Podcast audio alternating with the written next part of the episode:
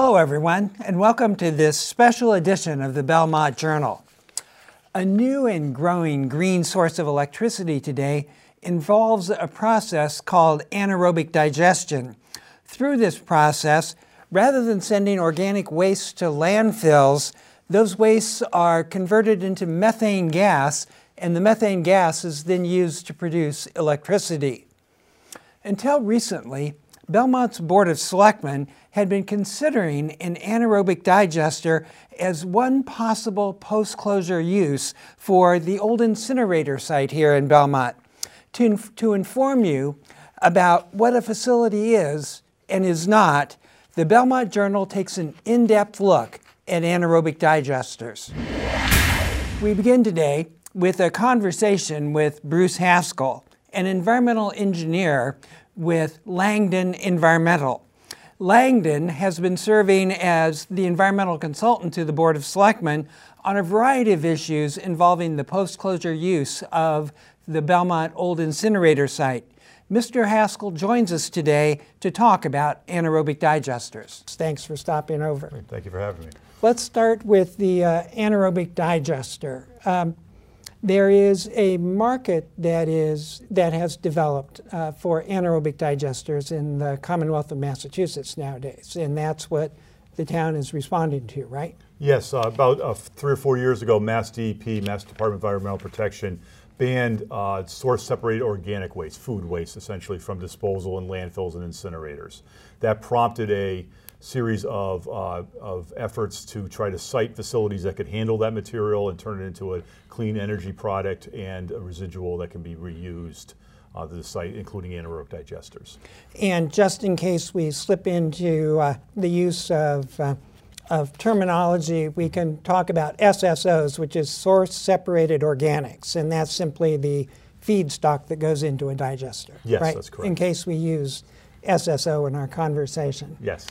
So there is this new market in Belmont. Uh, uh, a Belmont digester would tap into that market market, but we're a little late in the process. Do I have that right? Yes, I mean since you know the, the ban came in around 2014, and there's been a lot of effort for facilities to uh, start taking this material and reuse it.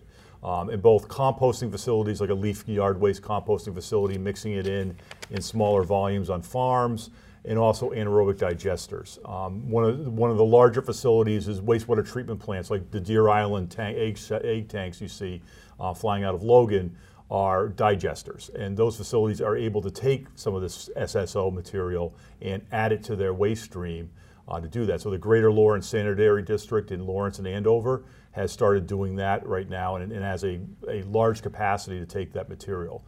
Um, and there's a competitor in, I, I, don't know if that's the right term, but a, uh, a facility in Charleston? Charlestown, yeah. It's, it's, so there's a facility in Charlestown that is a, a transfer facility. So, you know, a lot of the, uh, what we found in this, the evaluation that we did was that the facilities, the anaerobic digesters, the compost facilities that take this material are located, you know, far, you know, over 20 miles from Belmont.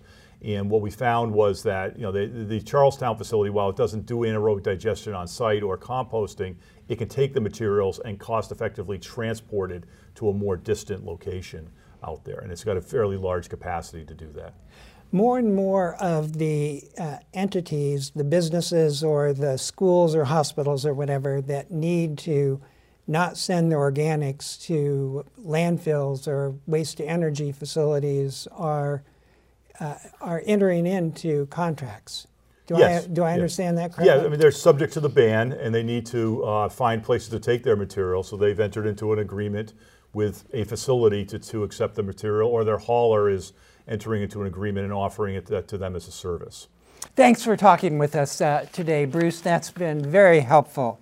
Uh, in addition to today's conversation with Bruce Haskell, the Belmont Journal recently had the opportunity to visit Stop and Shop's anaerobic digester in southern Massachusetts. I had the pleasure of talking with Roger Beliveau, the manager of distribution services in Stop and Shop's distribution facility. Let's listen in to what Beliveau had to say about Stop and Shop's anaerobic digester.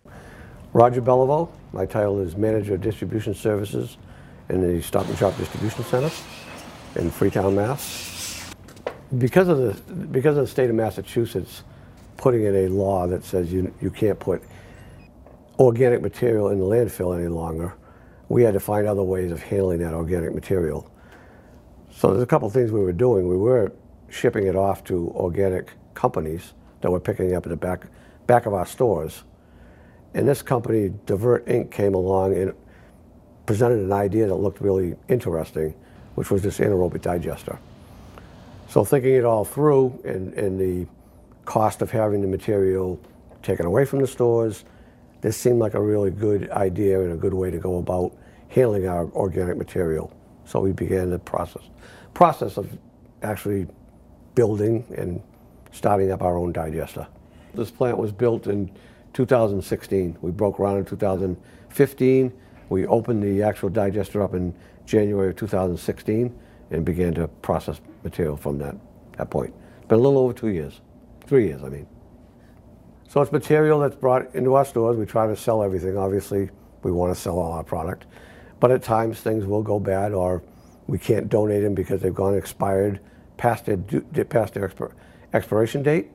So we then take that material, we actually put it in large bins, and we build it up to the top of the bin, then we ship it back here to Freetown on our trailers coming back from the stores after delivering product to the store. Well, the basis of anaerobic digestion is oxygen-free. That's the first piece of it. So the digestion is done in an oxygen-free environment. But to get back to the beginning of it, what the material is done, we put the material into what we call a large hopper. That material is then pushed up through into a, a, what we call a mixing bowl or a masher. And inside that masher, we're creating the what we call a slurry. The digester wants the liquid, not the actual material. They want the liquid out of that organic material that's coming through the process. So as we develop that liquid or that slurry, it goes into a sump, and the sump will then push that material up into a, we have two tanks. One is a, an EQ tank, which is actually the holding tank for the material, and then we have the actual reactor or the digester. The holding tank will feed the digester at a constant rate, whatever we set that at. Six gallons per minute, 10 gallons per minute, whatever it is that needs to keep that digester operating. The digester has to stay full at all times. So when we first began the process, we actually had to fill the digester with seed to get it, the bacteria building. And it, and it was about 40 tanker loads of material to start up a 1.2 million gallon reactor or digester. Now once you've done that, you can start feeding it material. And as you build it up, you fill it. Once it's full, it stays full. So in order to put more material in it, you have to take material out of it. This is where the real piece of the digester comes into play because you get three byproducts out of this. You get water runoff, you get biogas, which is a methane gas, and you get a compost, a very dark, rich, black compost. The water is reused in the process to a degree. Some of it has to go down the sewage. And the, and the methane gas is cooled down fed to a generator, which then powers, creates power for the site that we are sitting on right now, which is a 1 million square foot warehouse. The digester is capable of producing up to 40% of the energy that is needed to operate that, the entire facility. There's a number of materials that can go into this, this digestion process. Uh, you have grocery product that can go into it. It's really, you have to look at it as being an organic material. So food food products, uh, even pet food. You don't want non-organic material though. So even we even take um, plants, not the soil, but we'll take the plants, like the cuts from the florist department, where they do all the cut flowers and they start to wilt and they go bad, those can go into this process too. So it's really a lot of materials throughout a store that is able to go into this process. It's self-contained from the point of dumping the material into the process. It's not self-contained up until that point. So the containers with the material in it, uh, the bins are fed in through the process of lifting that bin up and actually tipping it to dump it. Sure. Then it becomes self-contained from that point forward. It, So you can actually see it from here. You see two large, very large tanks. One's much larger than the other. One tank is a 1.1 million gallon tank, and the other one's a 100,000 gallon tank. They're very clean. There's no debris or sediment or anything running off the side of it. It's all self-enclosed. So, and the smell is really minimal because there, there are filters in the tanks to keep that odor from actually creating and coming out into the air. In the summertime, you might smell a little bit, but very, very mild, if you would. Our, our goal is to average about 95 tons per week of material going into it. So that would be small compared to a city doing it, because an entire city or town doing it would probably create much more organic material than, than I think we're doing. So the truck, truck traffic coming in and out of the facility to handle the organic material that's coming into our facility averages on a daily basis between 175 to 190 trucks a day. Those same trucks would have been trucks that had left here earlier in the day to deliver product to the store and they have to return. So on average, it'd be about 175 to 190 trailers a day that will go in and out of here. The, the operation, when I speak to 24-7, is truly 24-7. We have material coming in all day and all night. So our deliveries to our stores aren't just six hours during the day. It's 24 hours around the clock. We're delivering, whether we're delivering groceries or we're delivering perishable product, we're delivering product all through, throughout, and th throughout the day and the night. The number of employees to manage and operate the digester are there's 24 Stop and Shop associates and 12 Divert associates that operate and maintain that facility 24 hours a day, seven days a week. One of the issues that Stop and Shop was concerned with when we first thought about building a digester and putting it on this site was odor.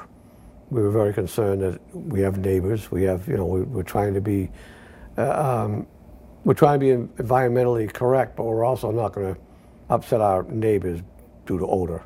So one of the things was making sure that the actual process in the digester, it, I won't go 100% odor free, but it is very much sustained within the process.